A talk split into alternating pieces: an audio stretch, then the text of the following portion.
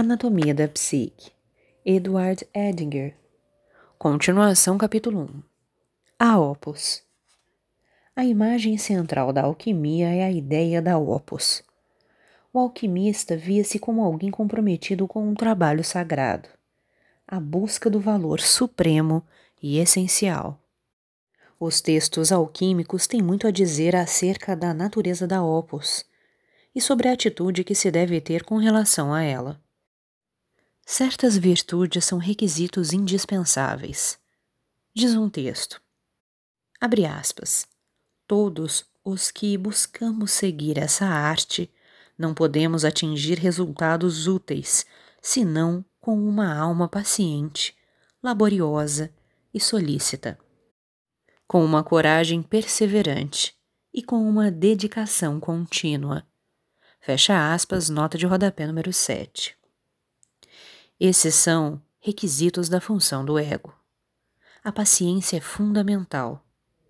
Coragem significa disposição para enfrentar a ansiedade.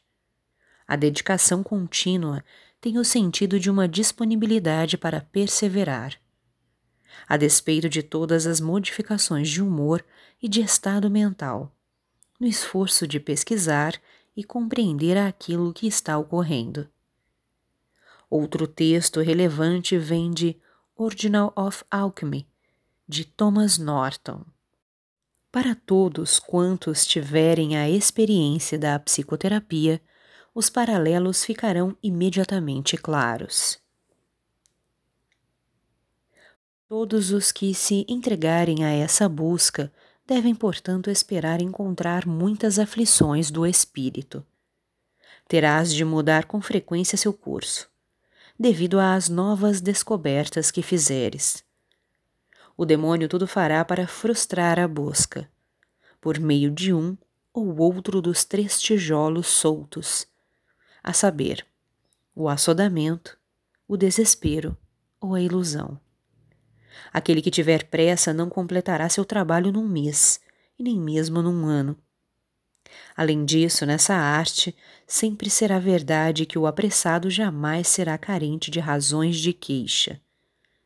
Se o inimigo não prevalecer contra ti devido à pressa, assaltar-te-á com o desânimo, e se manterá numa constante atividade de colocar em tua mente pensamentos desencorajadores a respeito do fato de serem muitos os que buscam essa arte, mas poucos os que a encontram, e do fato de que, com frequência, aqueles que fracassam são mais sábios do que és. Depois disso, ele perguntará se pode haver alguma esperança de alcançares o grande arcano. Ademais, trar-te-á a aflição, com dúvidas a respeito da verdadeira posse, por parte do teu mestre, do segredo que ele professa transmitir-te, ou sobre se ele não estará ocultando de ti a melhor parte daquilo que sabe. O terceiro inimigo contra o qual tu te deves guardar é o engano, que talvez seja mais perigoso do que os outros dois. Os servos que deves empregar para alimentar-te as fornalhas frequentemente são sobremodo indignos de crédito. Alguns são desleixados e vão dormir quando devem prestar atenção no fogo. Outros são depravados e fazem contra ti todo o mal que podem. Outros ainda são estúpidos ou presunçosos e excessivamente confiantes, desobedecendo às instruções. Ou são beberrões, negligentes e distraídos. Guarda-te contra todos esses, se desejares poupar-te de alguma grande perda. Nota de rodapé número oito. Uma característica proeminente da Opus é o fato de ser considerado um trabalho sagrado que requer uma atitude religiosa. Deve-se considerar esse arcano não apenas como uma arte verdadeiramente grande, mas também como arte sobremaneira sagrada.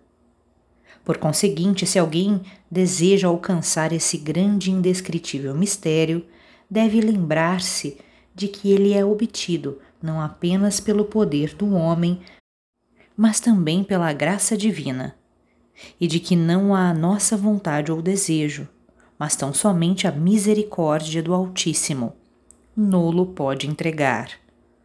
Por essa razão deves, antes de tudo, purificar teu coração, elevá-lo apenas a Ele e pedir-lhe esse dom com verdadeira determinação e uma oração que não deixe dúvidas. Somente Ele pode dá-lo e entregá-lo. Nota de rodapé número nove. Ora, o regime é mais amplo do que a razão o percebe, exceto quando por inspiração divina.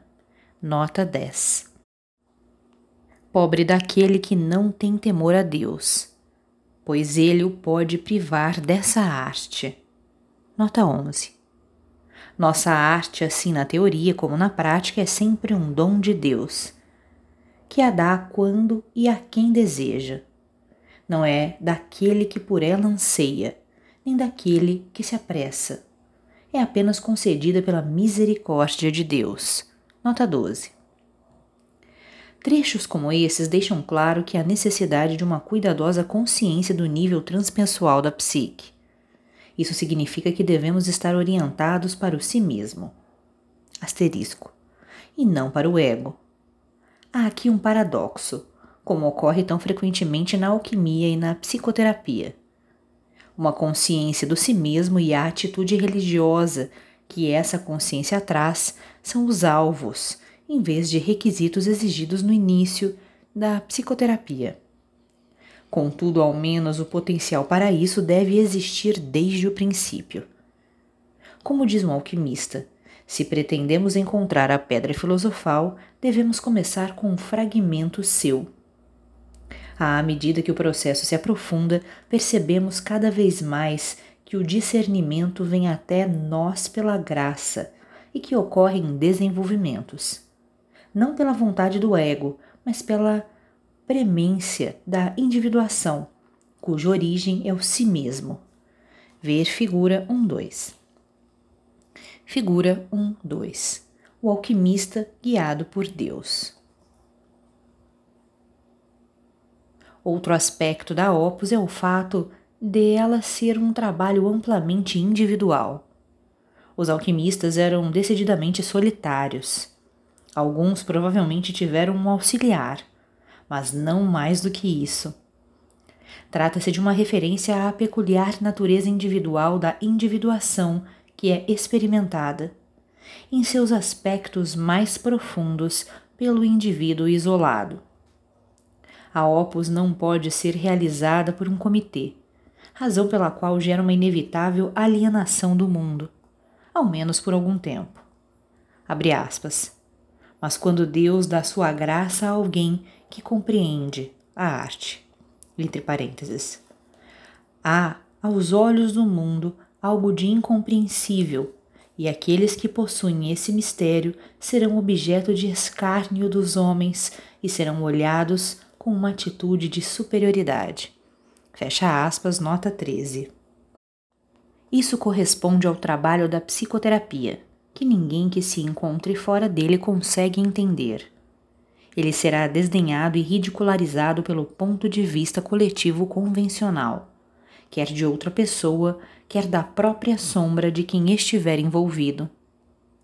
Como paralelo a este texto, há as seguintes palavras de Jesus, abre aspas, se vós fosseis do mundo, o mundo amaria o que era seu, mas porque não sois do mundo, pois antes eu vos escolhi do mundo, o mundo vos odeia.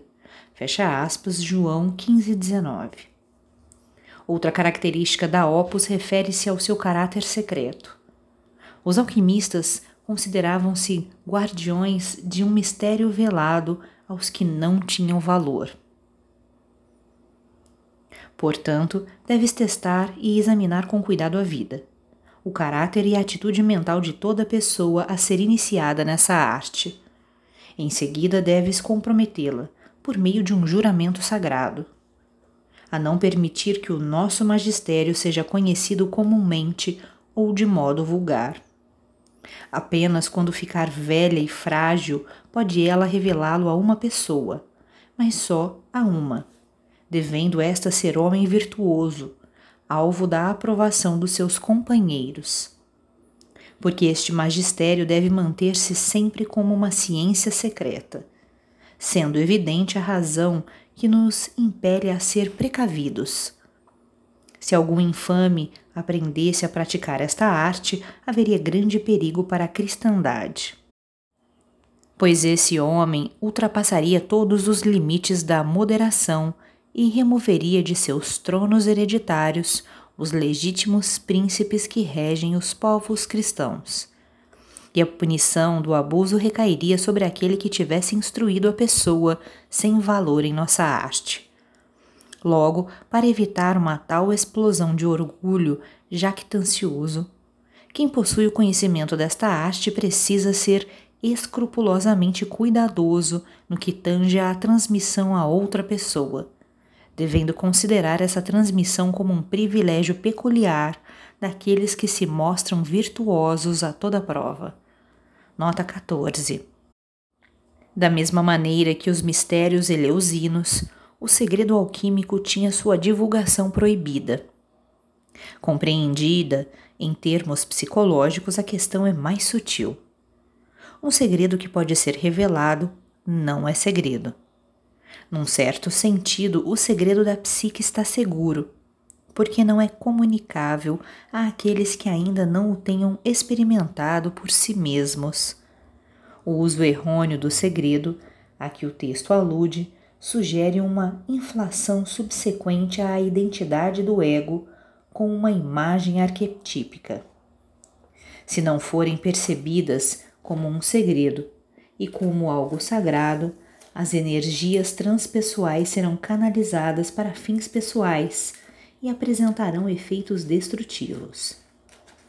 O abuso do mistério alquímico corresponde ao abuso do mistério eucarístico, a respeito do qual o apóstolo Paulo diz, abre aspas, aquele que comer do pão ou beber do cálice do Senhor, indignamente será culpado de profanar o corpo e o sangue do Senhor. Deve o homem examinar-se. Abre parênteses, doquimazo, submeter à prova, analisar metais, fecha parênteses, antes de comer deste pão e de beber deste cálice. Pois quem come e bebe, come e bebe para o seu próprio julgamento, não discernindo o corpo. Fecha aspas. Primeira Epístola aos Coríntios, onze, vinte e sete e vinte e nove. Considerava-se a Opus alquímica como um processo iniciado pela natureza, mas que exigia a arte e o esforço conscientes de um ser humano para ser completada. Este estado não pode ser aperfeiçoado pelo mero progresso da natureza, porque o ouro não tem propensão para ir tão longe, preferindo em vez disso manter-se em seu corpo constantemente duradouro. Nota quinze. A natureza serve à arte com matéria, e a arte serve à natureza com instrumentos apropriados e com o método conveniente para que a natureza produza essas novas formas. E embora a pedra mencionada só possa ser levada à sua forma própria por meio da arte, a forma é, não obstante, da natureza. Nota dezesseis. Eis uma ideia profunda. A Opus é, num certo sentido, contrária à natureza. Mas em outro, o alquimista auxilia esta última a fazer aquilo que ela não pôde fazer por si mesma. Isso, por certo, se refere à evolução da consciência. Embora exista na natureza a premência de atingir a consciência, no interior da psique inconsciente, é necessário um ego para realizar plenamente essa premência natural. Há uma exigência de cooperação deliberada do indivíduo na tarefa de criar consciência. As asserções essenciais acerca da Opus alquímica estão presentes em determinados textos que a equiparam à criação do mundo. Zózimo diz, abre aspas, o símbolo da química tem como fundamento a criação do mundo. Fecha aspas, nota dezessete. A Tábua de Esmeralda diz na conclusão de sua receita alquímica, abre aspas, e assim o mundo foi criado, fecha aspas. Outro texto, tendo descrito a preparação de uma água especial, tem a seguinte sequência. Feito isso, toma uma gota do vinho vermelho consagrado e deixa cair na água. Vai-se perceber instantaneamente uma enevoada e espessa escuridão, semelhante à da primeira criação. Em seguida, despeja duas gotas e verás a luz nascer das trevas. Prossegue despejando a cada metade de todo o quarto de hora. Pouco a pouco, primeiro três, depois quatro, cinco e seis gotas, e não mais. Verás com teus próprios olhos o aparecimento de coisa após coisa na parte superior da água. Como Deus criou todas as coisas em seis dias, e como tudo veio a ser, bem como segredos que não devem ser comentados em voz alta e que eu, além disso, não tenho o poder de revelar. Ajoelha-te antes de efetuares esta operação. Que teus olhos julguem tudo isso, pois assim o mundo foi criado. Nota dezoito.